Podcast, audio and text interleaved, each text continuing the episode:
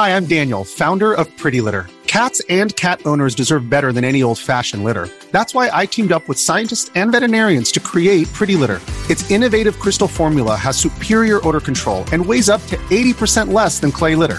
Pretty Litter even monitors health by changing colors to help detect early signs of potential illness. It's the world's smartest kitty litter.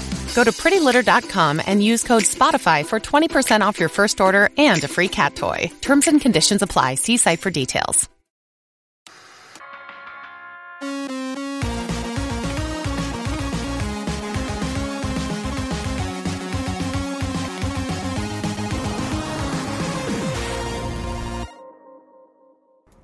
Hey, what's up, everybody? Welcome to this week's podcast. I have a bunch of cool stuff to talk about, but first I want to let everybody in the New York City area know that iFix Arcade is going to be opening up special this Sunday afternoon because a certain smoky monster might be blowing through town. Uh, so Chris, the owner, is opening it up special just for this, and I really hope if anybody's in the area, we could at least have the same group that was here when Dan and Steve showed up, um, and hopefully any of the people that were missing from last time too. But uh, if you're interested in coming down, Uh, it's the same cover to get in. It's always ten dollars. Chris isn't one of those people that jacks it up for special events. It's ten bucks to get in, just like it always is. Uh, free play arcade, and we'll all be hanging out there in the afternoon, hopefully, as long as everything falls into place. So if you're in the New York City area and you want to come down and hang out, this Sunday is probably a great day to do it. It's right in the afternoon. It's supposed to be nice out, so uh, come on down, meet all of us, and uh, hopefully we'll have the same kind of big turnout like last time. Uh, anyway, let's just jump right into it. First up, the second episode of the Retro R G B Road Trip just aired, where I got to meet Kevin Horton, Kevtris, in person at his house. So I thought that was really awesome. Uh, he was very cool and very easy to talk to, and uh, I just had a really great time finally meeting him in person and seeing where he works, and uh, and really just kind of taking in all the magic that happens in that lab that we were in. But uh, for anybody that was upset that I couldn't get any more info out of him, uh, you know, he, he says publicly that he's working on another top secret project that he's not allowed to talk about. Uh, so that's it. I obviously wasn't going to push him on that because, you know, he's under N D A. He's not allowed to talk about it. So sorry for all the people that were complaining that I didn't get more info, but I wouldn't have tried, to be honest with you. That's, uh, you know, that's not how it works. Uh, I always respect these people's privacies as well as the companies they work for, but I still thought it was a pretty awesome interview, and I liked all the the weird little gadgets he talked about, especially the the sign, the flip dot sign, and uh, I just, for whatever reason, thought that was really cool. So anybody that's interested, definitely take a look. Um, I really think uh, it was a, a fun interview, and hopefully any fans of his would agree as well. But uh, I'm going to keep going with these. Uh, obviously, I'm going to start visiting people that I know and then try to branch off, so hopefully other people that I don't know won't be weirded out by me trying to invite myself over their house. Hopefully I can get a few more of these in with my friends uh, and people that already know and trust me, and then uh, we'll see where it goes from there. But as long as you guys keep watching, I'll keep making them. VerTech is working on a video out mod for the Virtual Boy that allows simultaneous output through this board as well as through the goggles themselves. So this would be one of the first times anybody who wants to stream Virtual Boy games can play them using the original hardware and actually stream them or record them at the same time. So I think this is very neat. I'm a, a huge fan of the Virtual Boy, which is weird because I really only like two or three games on it, but I really like those two or three games. Um, and I believe FurTech has done things like this in the past where he's been V G A modding using an F P G A, but this time he's trying to make it onto a board that can be installed as a kit, and I believe he's going to make a few of them for sale at first and then post them for open source. So I'll keep everybody posted when I get more news on it, and I really hope to try one myself. Pre-orders are now open for S N K's fortieth anniversary collection for the Switch. There's going to be ports of both the arcade and console versions of games on here. Um, and the entire list hasn't been released yet, so whatever you see on their website, there's actually going to be even more games than that. Um, the actual release date is a little iffy because all the different stores have a different date listed, but it's pretty much going to be around November, uh, or assumed to be around November, and you could pre-order now anyway to guarantee that you get it. So um, I still think it's, you know, most likely just an, uh, an emulation collection and not any rebuilt games, but if you were looking to play some of those S N K games, uh, maybe this is just the best way to do it, you know, uh, especially if you don't have any other way to play it, but you do have a Switch. The Arcade Trigger mod is now back in stock for the P S one GunCon controller. This is the same person, Bratwurst, on the Atari Age forums that made the Saturn controller mod, which pretty much just puts an arcade controller switch in the trigger, allowing you to have a much more uh, strong and arcade feel when you pull the trigger. Uh, for me, it was definitely something I noticed on the Saturn, that it felt kind of mushy. Um, so upgrading to an arcade trigger with this three D printed bracket is probably going to be a good idea for anybody that's a fan of those light gun games. And he also said that he was looking into triggers with um, a different amount of force required, because I know a few people were complaining that it was a little too hard of a pull on the Saturn mods. But um, I think it's just a drop-in replacement, so his three D printed board would still work on it. But more info in the links down below, and if anybody wants to mod their P S one GunCon controller, it seems like a pretty cool thing to do. Somebody sent me a link to a very crazy looking ten port SCART switch that has uh, multiple outputs and a ton of input options. So each SCART port can be toggled between J P twenty-one or SCART, Euroscart. So it's compatible with both cables, and you could mix and match, which that alone is, I think, the first time I've ever heard of a switch that does that. It also has two SCART outputs, uh, an X R G B mini-style output to go direct into that scaler, as well as R C A outputs, so you could use R C A to B N C adapters to go into a monitor. Um, I, ha I know nothing about this switch other than the specs and the pictures, and it looks really cool, but I know nothing else about it. So if anybody's heard of this before or knows the company, please let me know. If anybody thinks it's worth buying, maybe I'll pick one up, take it apart, and do full testing on it, because it's not too expensive. I believe it's around two hundred dollars U S. Um, and if it's built properly and there's no interference, um, and there, it's you know it outputs multiple at the same time without any issues, then this might be a very, very cool thing for people that need to mix and match uh, J P twenty-one and SCART cables. But please post down below and let me know what you think, and maybe I'll pick one up, stick it on the scope, and do some testing. GameTech is now an official reseller for those Rocker Gaming GameCube jewels, which I think I mentioned that a week or two ago, and it's just a pretty cool way to mod the case of your GameCube to get custom looks to it. I, of course, liked the Metroid one best, but um, anybody that's looking to pick one of those up, now you can get them through GameTech as well. Extrems just posted another version of the Game Boy Interface software, adding options for an open source scan converter preset. He's also been posting SMPTE color bar compa uh, comparison shots that show some of the issues that were happening in the basic G C Video firmwares that I believe he's been working with Unseen to try to get that fixed. It's a pretty small difference in my opinion, but um, something that in the long run is always good that it's going to be fixed. He's also posted a lot of updates to the wiki itself, including some pretty cool things like posting the settings for his DataPath Vision capture card, so you can get a really great capture from the Game Boy Interface out directly to the, uh, the DataPath software. Um, at the moment, I think he just has the settings for the official uh, GameCube component cables, but either way, it's, it's just a really neat thing to have on there. Also, uh, thanks to everybody for, who posted down below last week about their thoughts on the Game Boy Interface software. Um, I, as I suspect, suspected, all of the comments were overwhelmingly positive. People really, really love it. Um, and I think hopefully the feedback will go straight to Extrems, and he'll be able to see some of the things that people are really wanting more than others.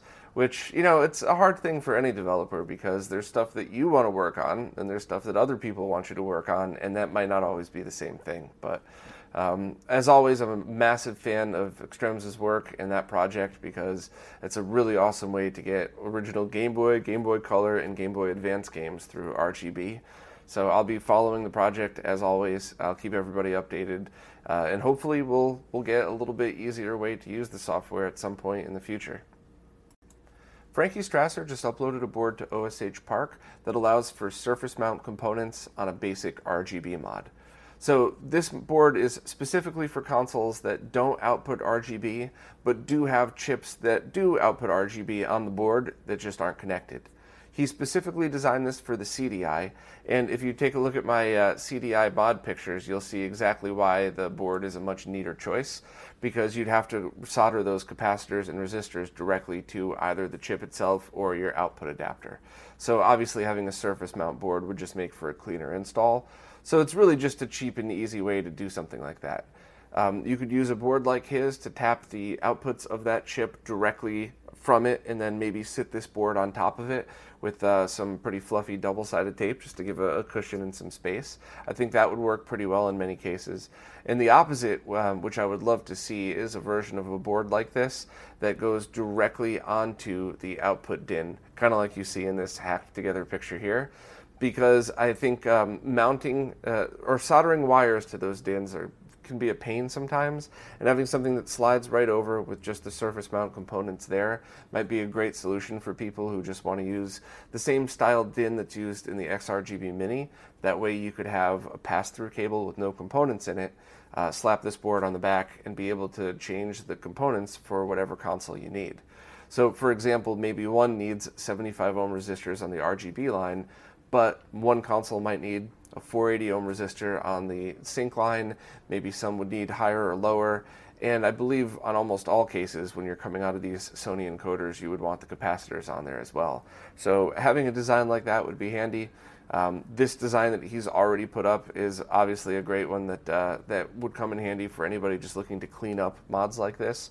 Because while stuff like this isn't bad, anytime you have extra weight hanging on something, it's always better just to do a, just to do a small surface mount board. So I think I talked quite a lot about just a basic little board with a few components on it, but we need more simple stuff like this, and anything to take one step out of any of these installs is really something that's helpful both for beginners and for people that want to pump out a bunch of these. So uh, thanks to Frankie for posting it. And uh, hey dude, if you got time, maybe do one that uh, kind of like this board, but that includes the surface mount components right on it. Indie Retro News just posted a spotlight on any of the hacks for the N E S version of Legend of Zelda. And I think there's a bunch of cool ones on there. My favorite's the little map edition that you can get. But if you're interested in ROM hacks for Zelda, check out their link. The arcade game Toki is getting a release on the Nintendo Switch this November. And there's also going to be a special edition available that allows you to assemble a cardboard arcade that you could set the Switch in.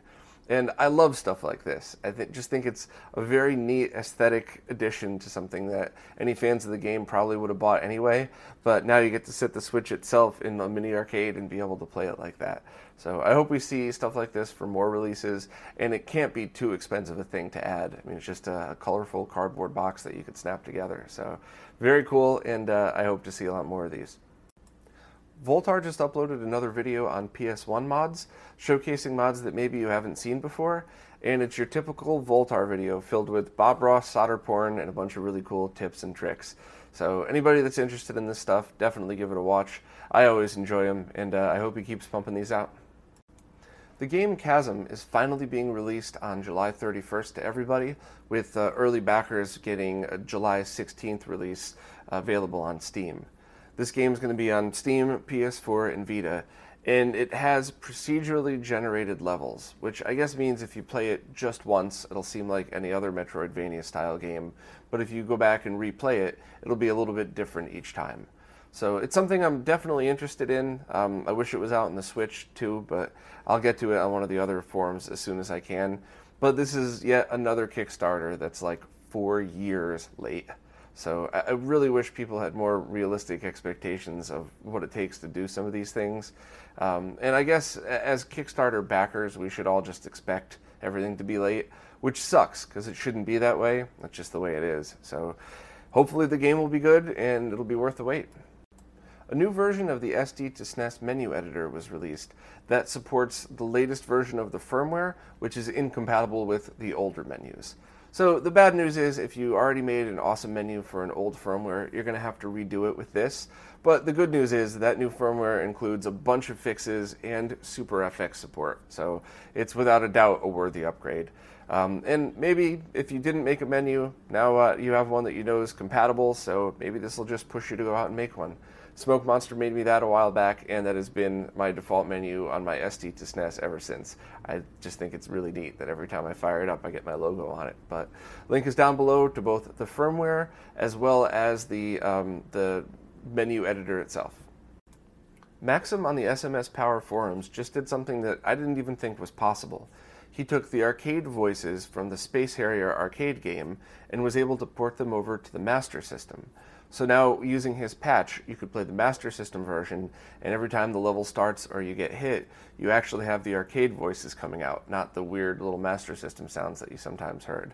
Um, there's a video down below that shows the differences of them, and I'm really looking forward to patching Space Harrier three D and giving this a try, because uh, I, I really like that game. It was one of the few games I played on the S M S as a kid, and uh, I just I like silly three D stuff like that, so being able to hear it with the arcade voices would be a pretty awesome thing in my opinion. Mellet has started shipping the first few prototypes of his Virtual Boy dev programmers. These are not ROM carts. This is just something that will allow you to program his sixteen megabit and one twenty-eight megabit carts, as well as dump any Virtual Boy carts that you have. So while I'm certainly waiting for his flash cart to be released, this is a pretty cool dev tool that I thought I would tell everybody about, uh, and also just because I like the way it looks. So I figured I would just show it to everybody. But anybody that was looking to do Virtual Boy dev programming, check out the link. And if you're waiting for the flash cart, I will let people know about that as soon as there's any info at all. And lastly, Phone Dork's back. Uh, after over two years of not posting a video, he's back with a guide on how to get Amiga W H Load to work on your MIST F P G A system.